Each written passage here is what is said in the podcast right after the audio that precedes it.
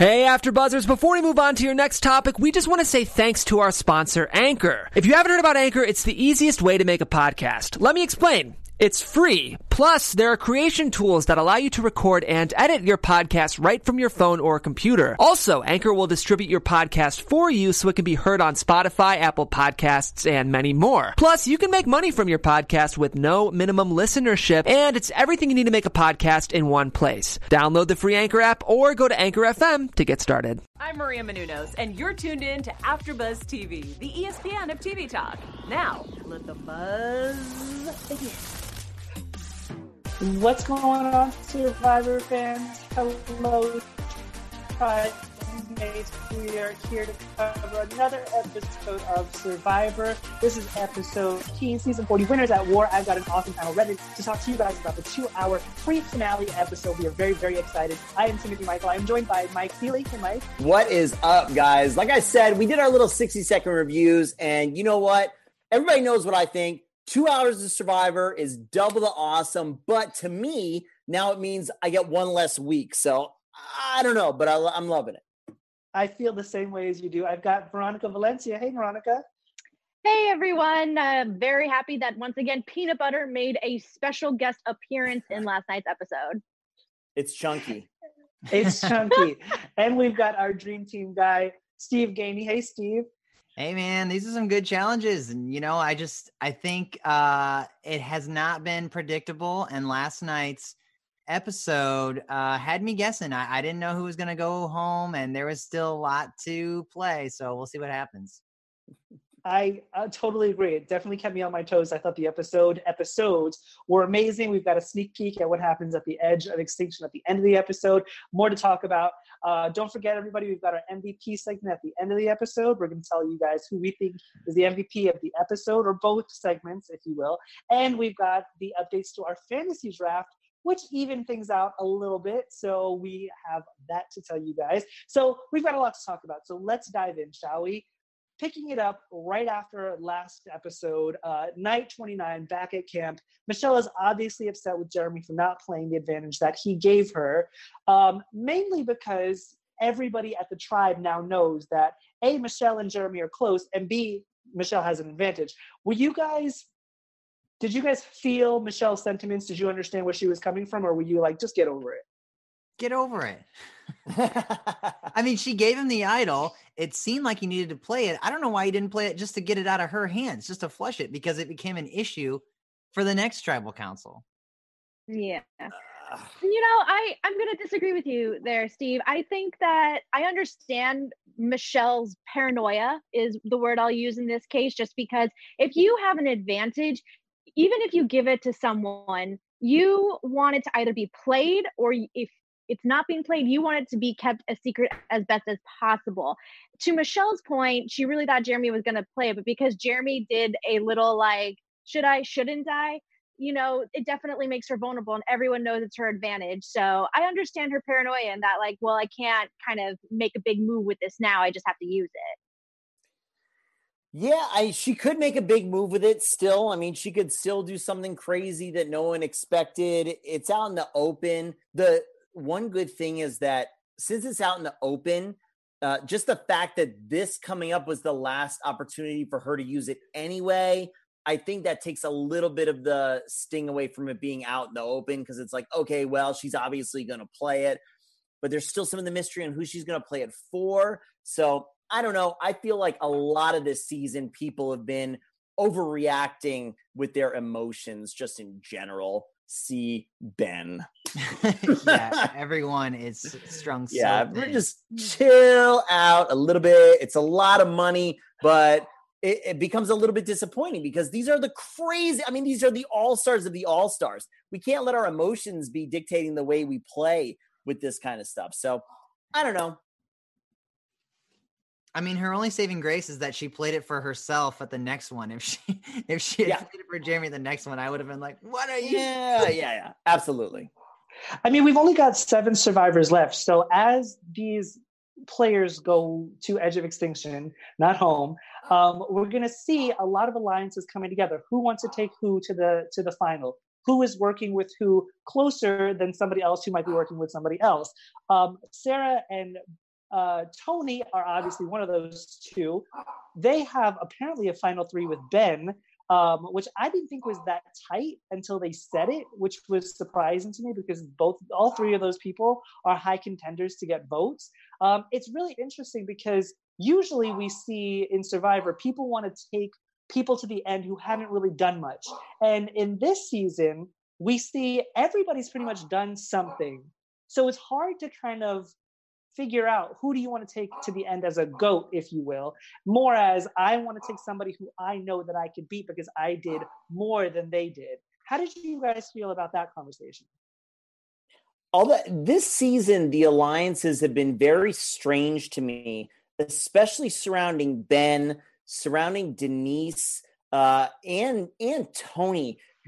Everybody outside of Sarah who has this any kind of allegiance to Tony, especially Jeremy and Ben, is very confusing to me. Why they think they can trust this guy. Sarah is even teetering on the edge of, could she actually trust Tony? Cops 'R' Us has betrayed her once already in her lifetime. So, you know what I mean? And you know, Tony's a crafty player. Those have been so weird to me. So I think it's really, really confusing in general as a viewer and definitely as a player on who you'd want to take to the end, because I feel like I've said it for a while, if not Chat and Veronica, the Survivor historian, will correct me. I don't think anybody's got much of a chance against Tony in the end, especially the way he's playing this right now this season. So it's very strange to me, especially with him, how alliances are incorporating him and actually going along with him. Yeah, I think in terms of this conversation of taking someone to the end who you know you can beat, I think it's less about that and more about who is willing to work with me. Because even though, say, for example, you have Tony, who is playing a very great game, and you might have someone who's not playing such a great game, if that person who's not playing such a great game doesn't want to go to the end with Tony and wants to rather get out Tony's not going to want to take that person to the end. So I think it's less about, I'm going to take you because I know I can beat you, and more, I'm going to take you because I know at least you're not going to try and target me. And I think everyone in this All-Star season truly believes they have the best chance to win. In regards to Sarah, while we're as an audience are thinking, Sarah, why do you want to go to the end with Tony? He's playing such a great game.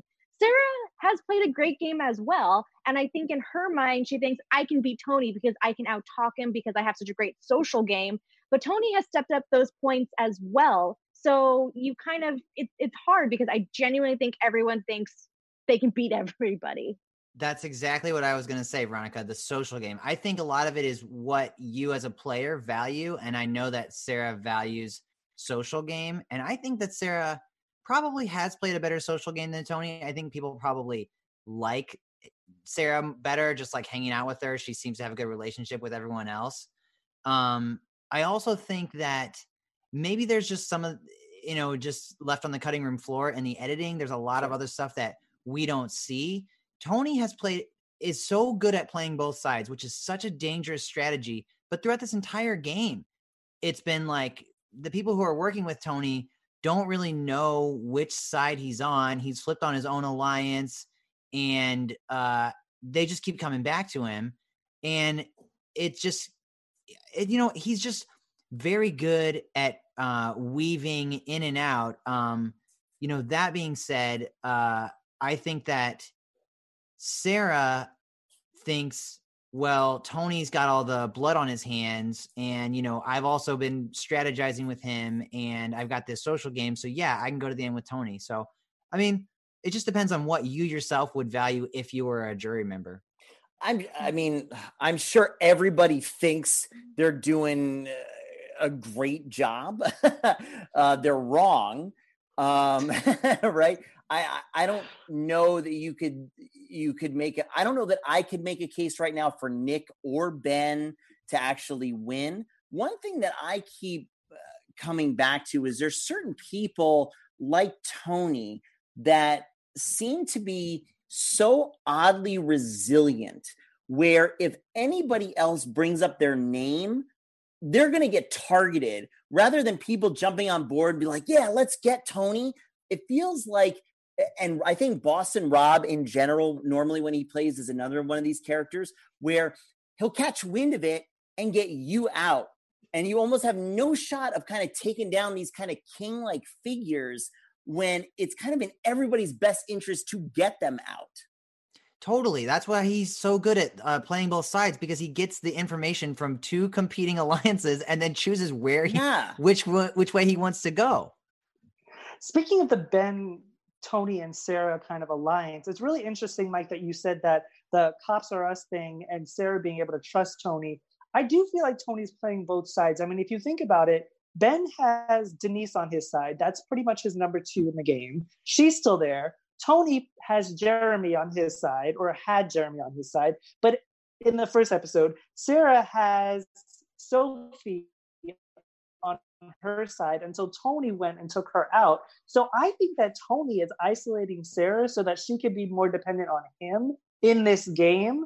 And that, I think, would be the, I think Tony ultimately would be the downfall of Sarah, because like Steve and like Veronica said, she's playing a social game that is, I honestly think, is unheard of, because this is a season of all winners, and her social game is just insane. I think that a lot of people on the jury would vote for her because she hasn't pissed anybody off.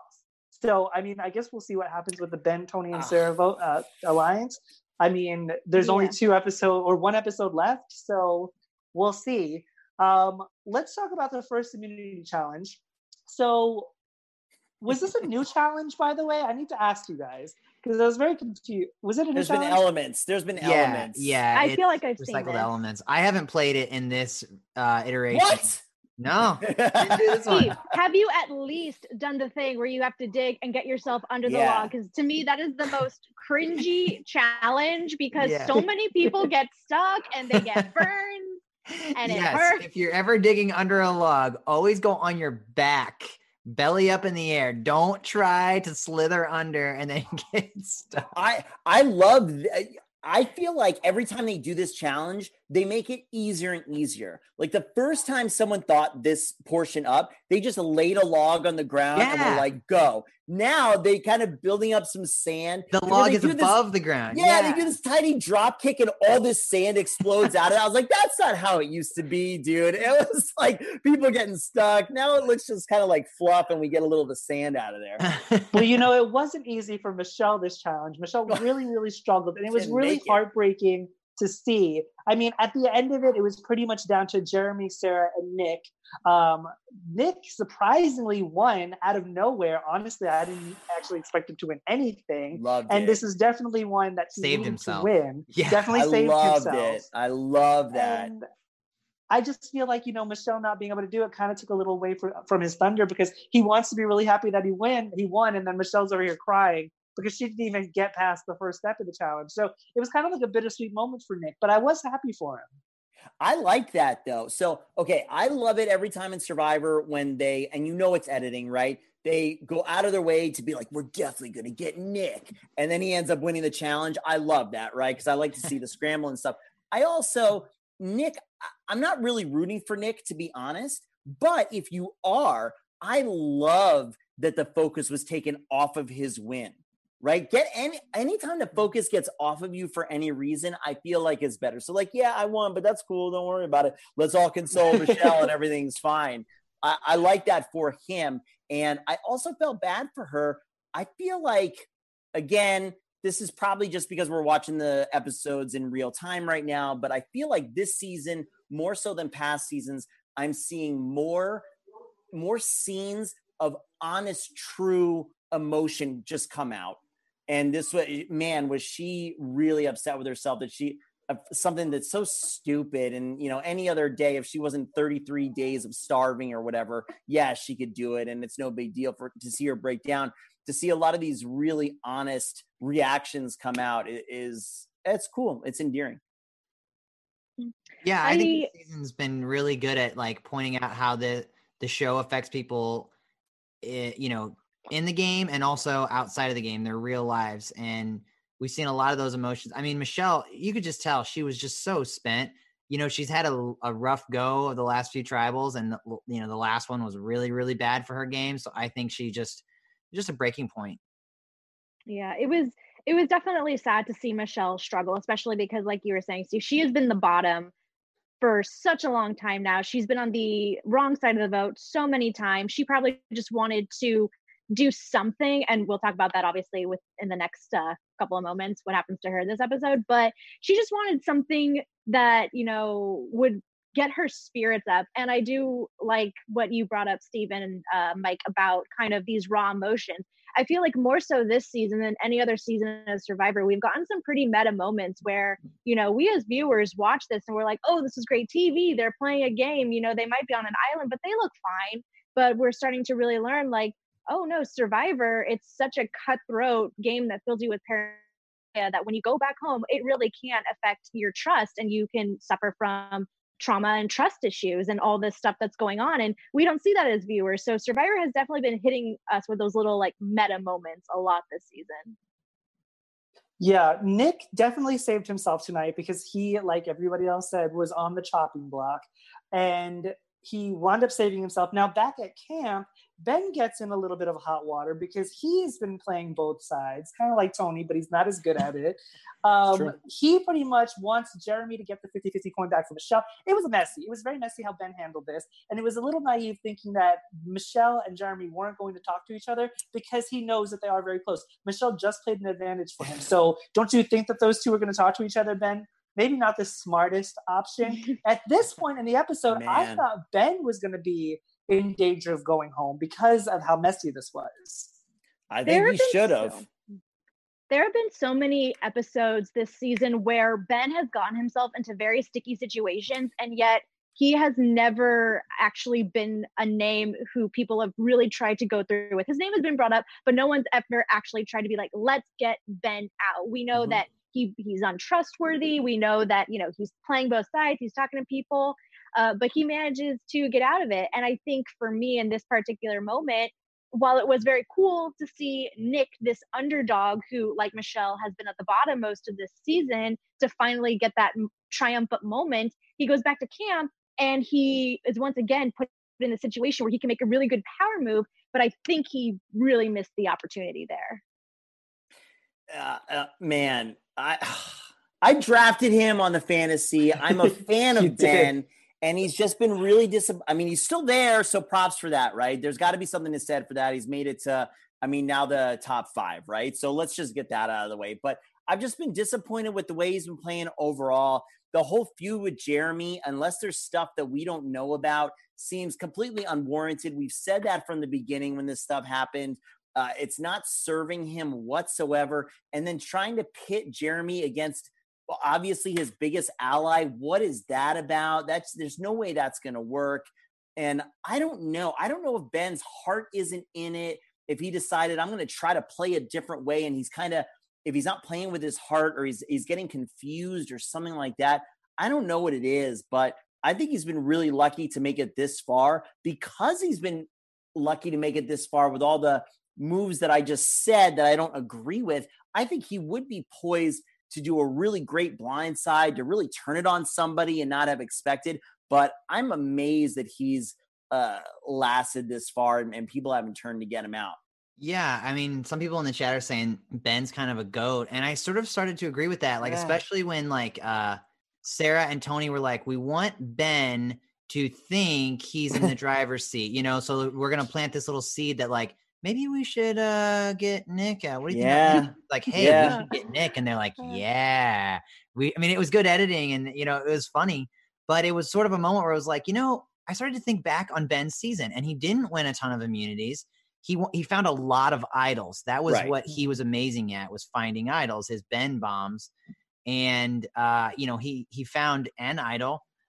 He has had a really weak social game, a glaringly bad social game.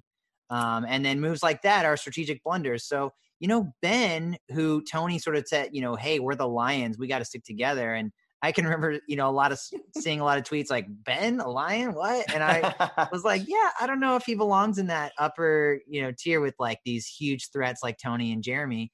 But, you know, he might be the perfect goat because he doesn't know he's a goat. So, you know, maybe we'll see what happens. Yeah, I don't know what his, and everybody knows I love to argue and I'll stand up on the soapbox, but I don't know what your argument would be for Ben to win. I don't really know what strategic stuff he's done, what great moves. He's not crushing challenges. He's not, to your point, he's not finding the hidden idols like he did in his season. I don't know. He's a really compelling personal life with him being a veteran and suffering from PTSD. Oh, yeah, dude. He's got a great backstory, and that carries some major weight when you're awarding somebody $2 million. So I would never take anything away from that, like 1,000%. To me, the way I always try to look at this stuff is, and that's one of the reasons why, like, our OG fans, you remember back to season like 3 and 2 and stuff, there were, was it season 2 or 3? I remember there was a doctor on there. And they started questioning that doctor about what cars he had. And he was voted off that episode because they decided he was already rich. To me, I don't like the personal life stuff to get involved with who deserves to win or not. That's why, to me, it's disappointing. Again, throw the hate up in the chat. Everybody knows who I'm going to go to. Why Russell never wins, because people get personal and emotional with that stuff when he, you know, he had the best strategic game. I like it to be completely awarded based on gameplay. That's why I wouldn't want people to have personal bad feelings about somebody like Tony when I think strategically he's crushing it.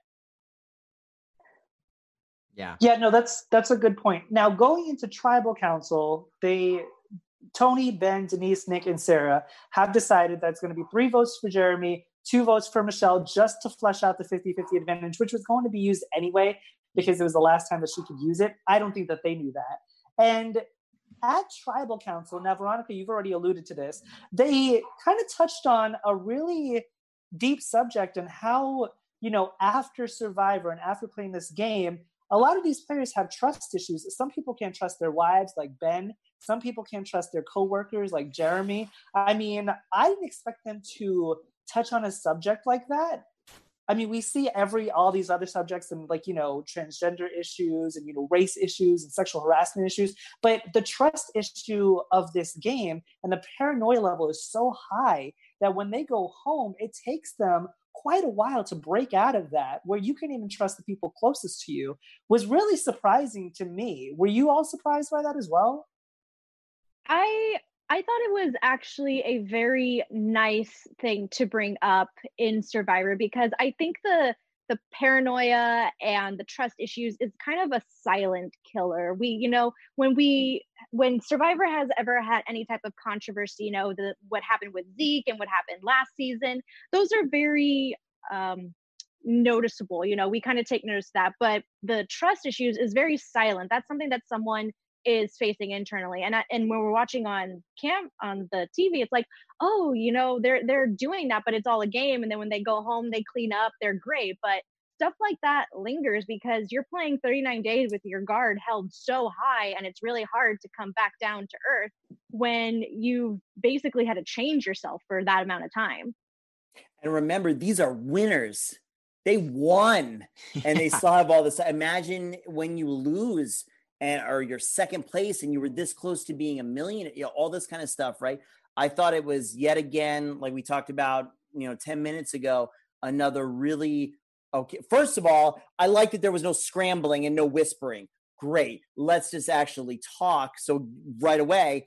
And then yet another example of some honest to goodness realness that actually come out. Let's actually hear what they have to say, because that kind of stuff's really fascinating. And again, now everybody's going to be really mad because I'm mentioning him twice in the same episode. But if you go check out Russell Hance's YouTube, he's got some really cool videos on what has happened to some survivors post-Survivor and some of the unfortunate life decisions and stuff that some people have gotten into. And after an episode like last night, you start to think, wow, maybe it's some of effects from the game. Yeah, for sure. And being, you know, watched by millions of people. Sure.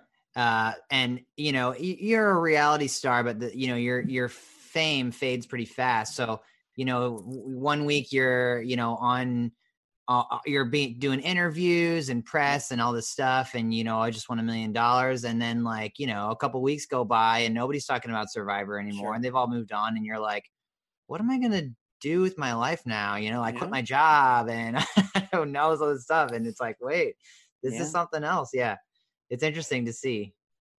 Tim, I wanted to bring this up really quick about this first tribal and see what you guys thought.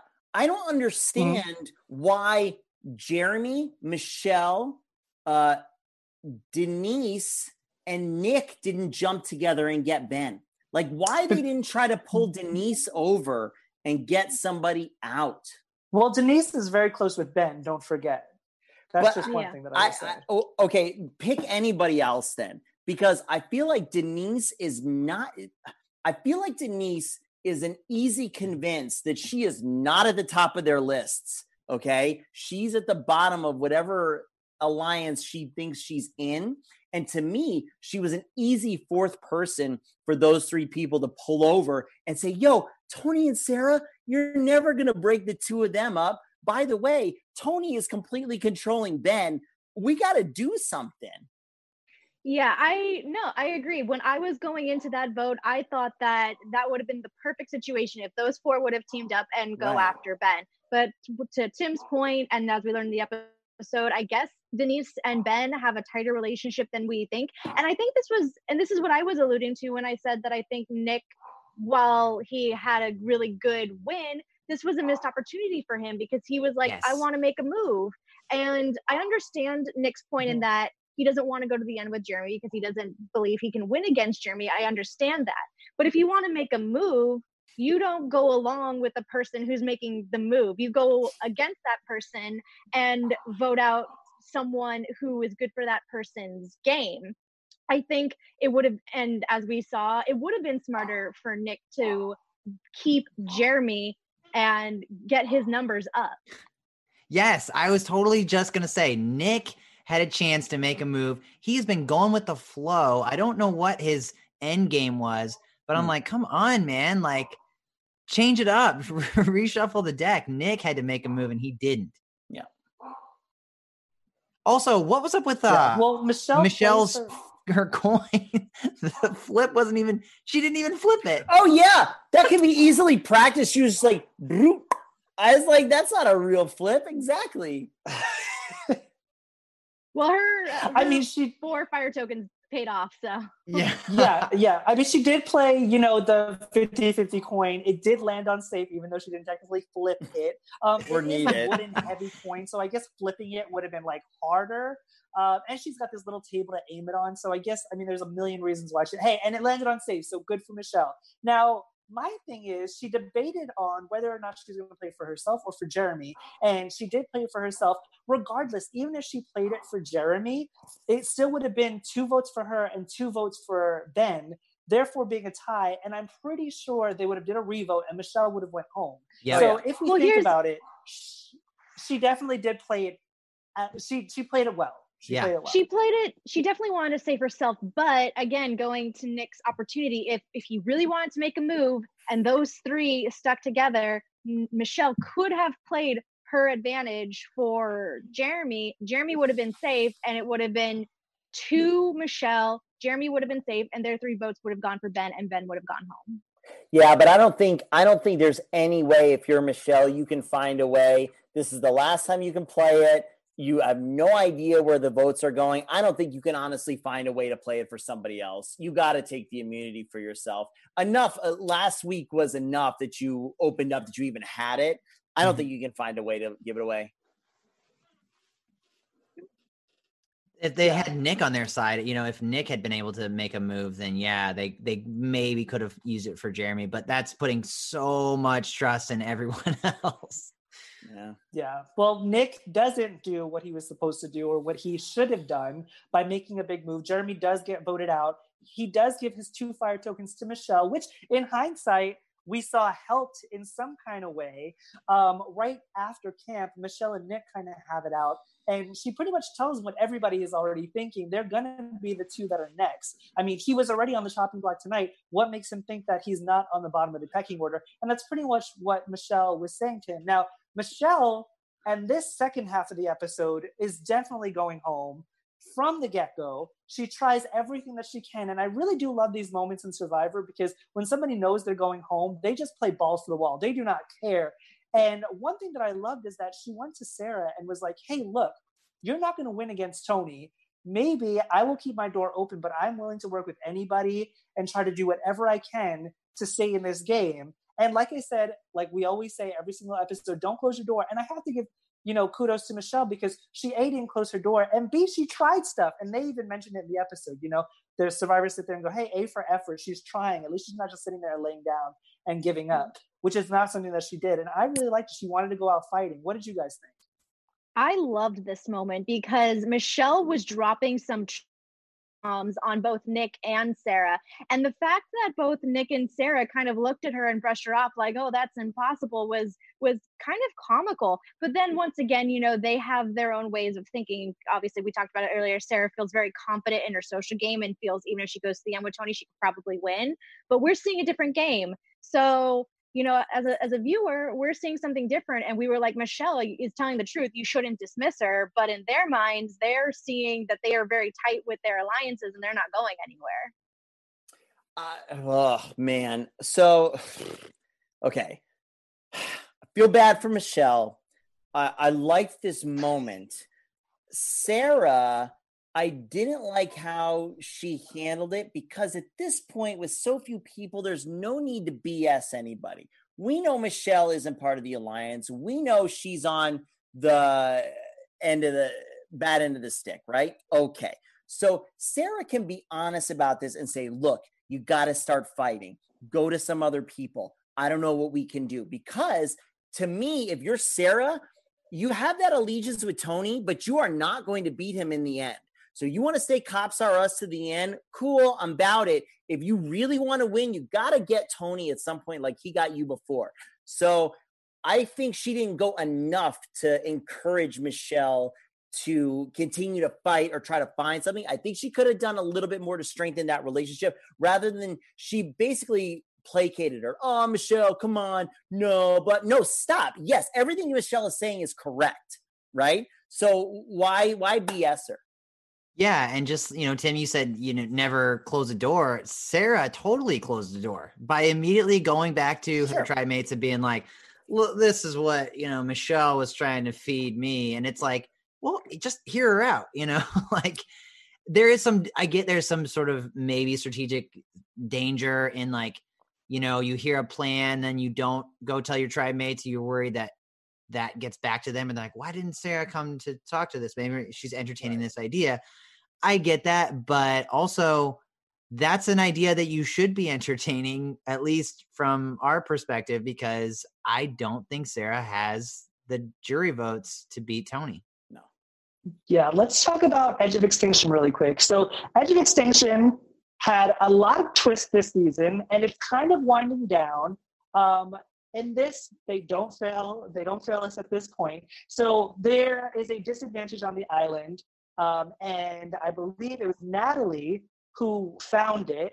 She spent the most time on the island. I know. Spent the most time on the island, knew exactly what the note was telling her. Something about a stone throne. She winds up finding it. And it's a disadvantage to sell to another player to use against another player in whoever's left and the next immunity challenge. They wind up selling it to Nick. Nick goes to Michelle because they want 8 tokens for it. Nick only has 6. Michelle now has the 2 from Jeremy. And then they use that together to target Ben in the next immunity challenge. Now, did you guys think that targeting Ben with the disadvantage was the smart option? I got a lot of thoughts on this. You want me to jump in real quick? Go ahead. Okay. So let me fast forward just a little bit, because after tribal, because I think this is relevant, we see Natalie connect and give, she does all these tokens and she buys a hidden immunity and gives it to Tyson. I was like, not Jeremy? Really? Okay. That's weird. Because if I'm Natalie, I'm going to Jeremy, who's not only the most recent person kicked off the island, but also I thought her strongest ally to say, what's the situation? Who do we need to put at a disadvantage to help out whoever might be your or my key alliance should we get back on the island? I thought that was really strange. I don't think Ben in general is a bad target, but they didn't do anything with it. And I mean, look how excited or what Nick was. Oh boy, like I did it. I got, well, so what? I mean, you got a power alliance of four, pick one of them. And instead of giving him a disadvantage, it might as well have said, you can't win. Who cares? There's still way more of them anyway, you know? And then to just complete my whole rant, I was really annoyed that it all of a sudden it was today's the last day you could use your fire tokens, and everybody on who was still in the game, they were worthless. That was so annoying. Yeah, I really wish that the fire tokens were a little bit more fleshed out into how long you could use them and what you could use them for if you are still in the game. I will say that I have loved the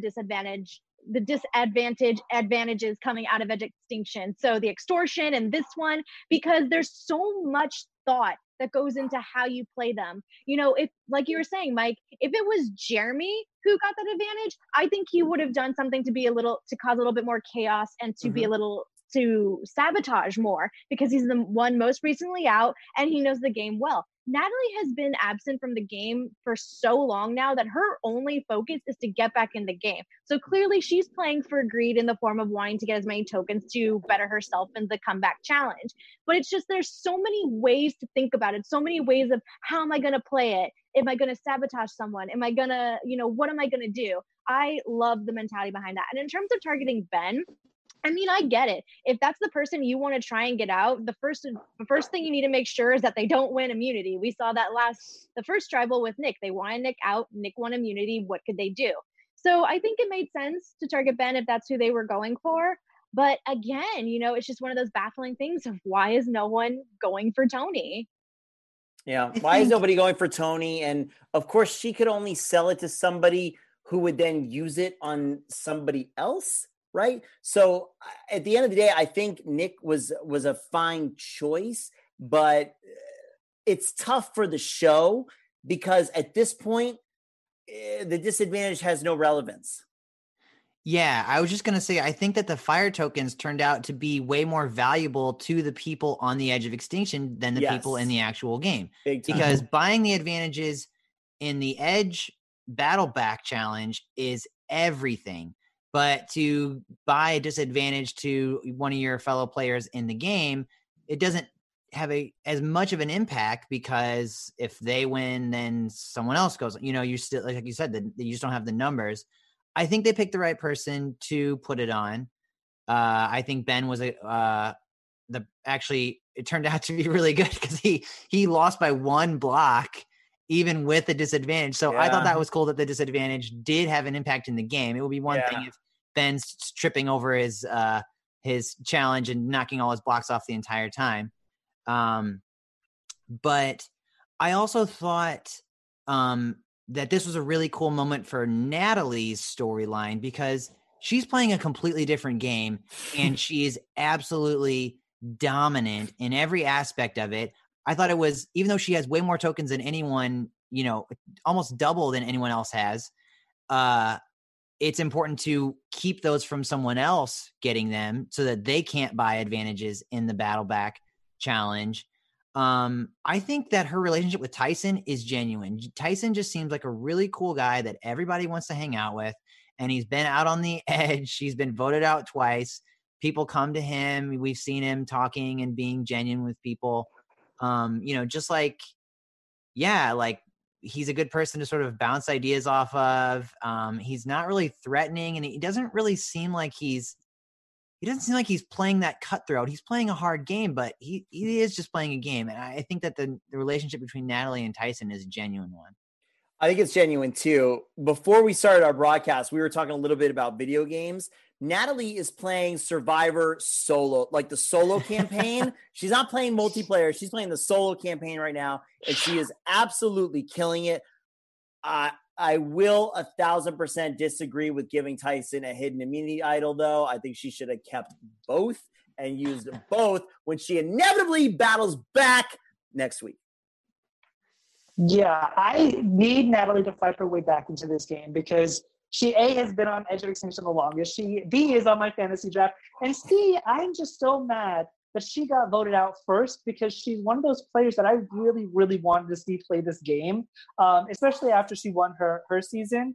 She just was one of my favorite players, and I really wanted to see how she would have done in this season. Now, granted, we did kind of see a little bit of what she's been doing on Edge, but that's nothing compared to what they've been doing on the main island. So I would have loved to see, Natalie stay in this game, but even more than that, I would love to see her battle back. Now, in the immunity challenge, we see that Michelle pulled it through. She was another one that was on the chopping block. She won the immunity. I was very, very happy for her, especially from the first half of the episode where she couldn't even get through the first set of challenge in the immunity challenge and to actually winning this challenge when she really, really needed it. I always love it when they need it and then they win it. And Michelle is very, very happy. And she wasn't like cocky about it either. She wasn't like, I knew they were targeting me. I don't care. I won. Target somebody else. She was actually very humble about it. Like, I'm so grateful for this. I needed this. I really enjoyed her reaction to it. And now back at camp, we see that, Denise is playing this whole woe is me game and pretty much thinks that she's the one going home, but at the same time says that it's a facade to throw off Nick. What did you guys think of this? I don't like it. I understand this is strategy. This is a strategy that has been played in other seasons, kind of to try and get the target off of them, to try and make it seem like I'm not worth your vote. You can keep me around, whatever. I love Denise. I did not like this move.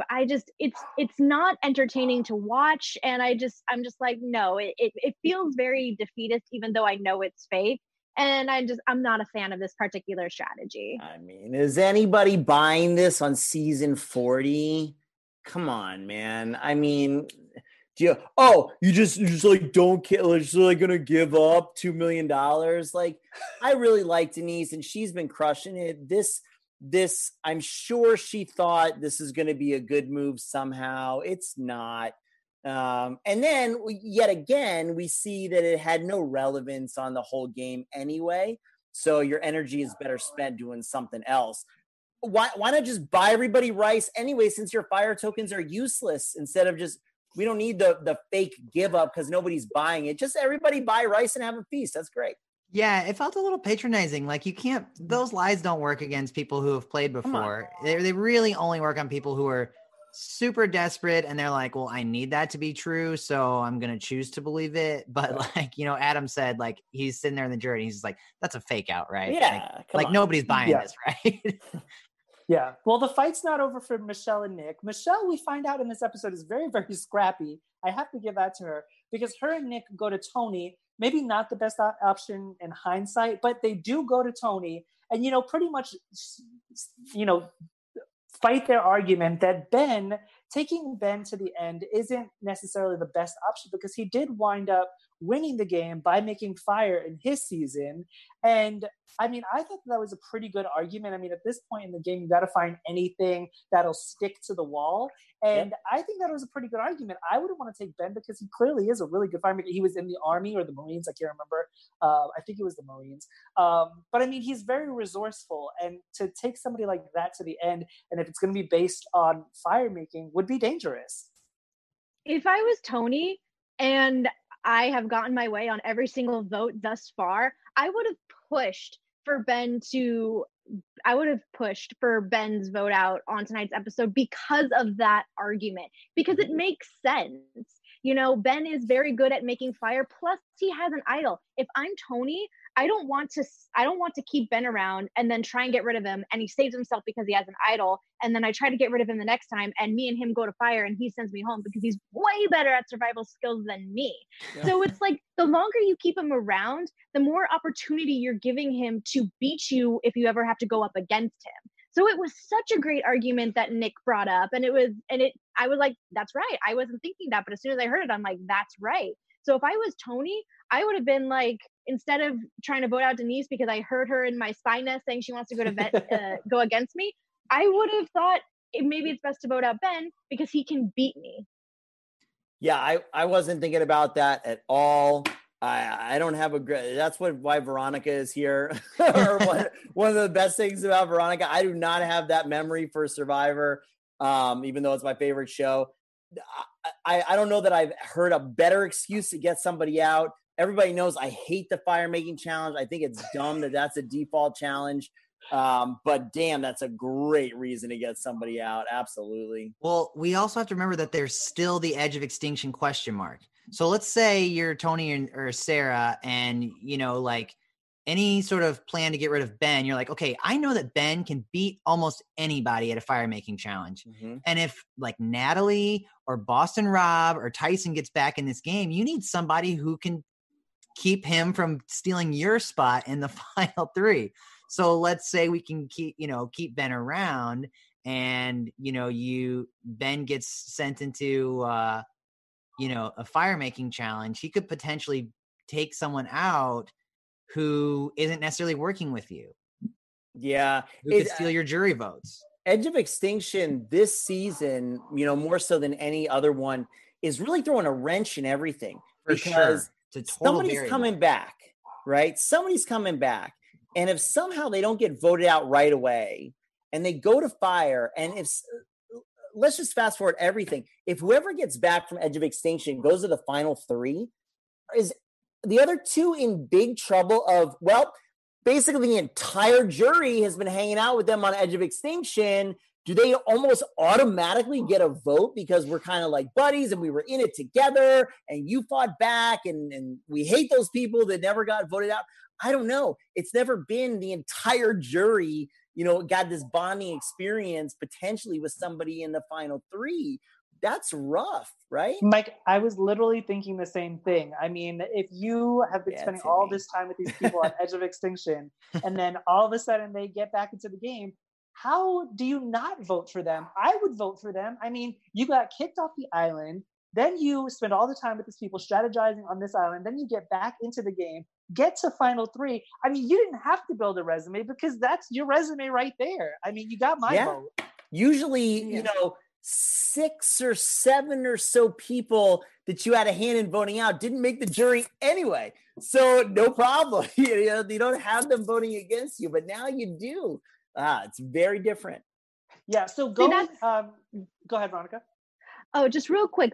That's one of the things why I'm very excited to see this final tribal, because this is going to be a jury of people who have won or people who are idols of this game. Like, I want to see what type of gameplay some of these people value. Boston Rob has never, I've said this before, he's never been on a jury and he is considered like one of the greatest Survivor. I would love to see what type of gameplay he values. And we've talked a lot about relationships and how they play a part in this season. I think it's important. And I think, yes, they'll play a part in who you vote for. But I also think this is such an experienced group of players that they might look past relationships and reward gameplay. So I'm just so excited to see what type of gameplay these type of players are going to reward. As long as we don't go back to an 8-hour-long inquisition from everybody asking 1,000 questions of the people. I mean, the jury's double the size now, so who knows how they're going to handle this.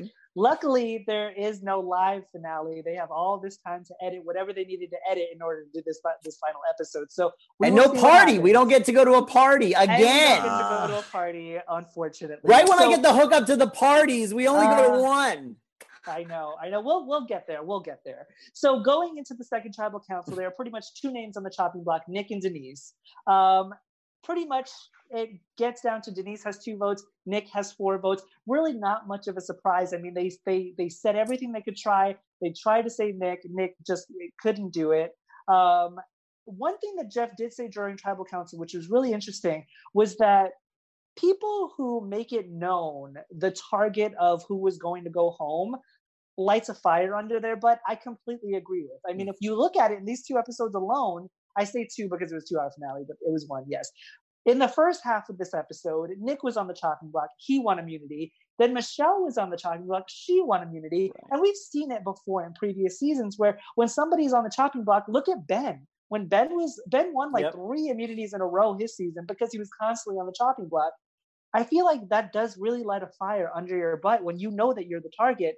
And for the players who are not the targets, to let the target know that they're the target, I think it's kind of a naive move because you've seen this. You've seen what it can do to somebody who knows that they are going home next. For sure. I think it just mirrors life, right? When you have big stakes or something going on in your life, you turn it up too.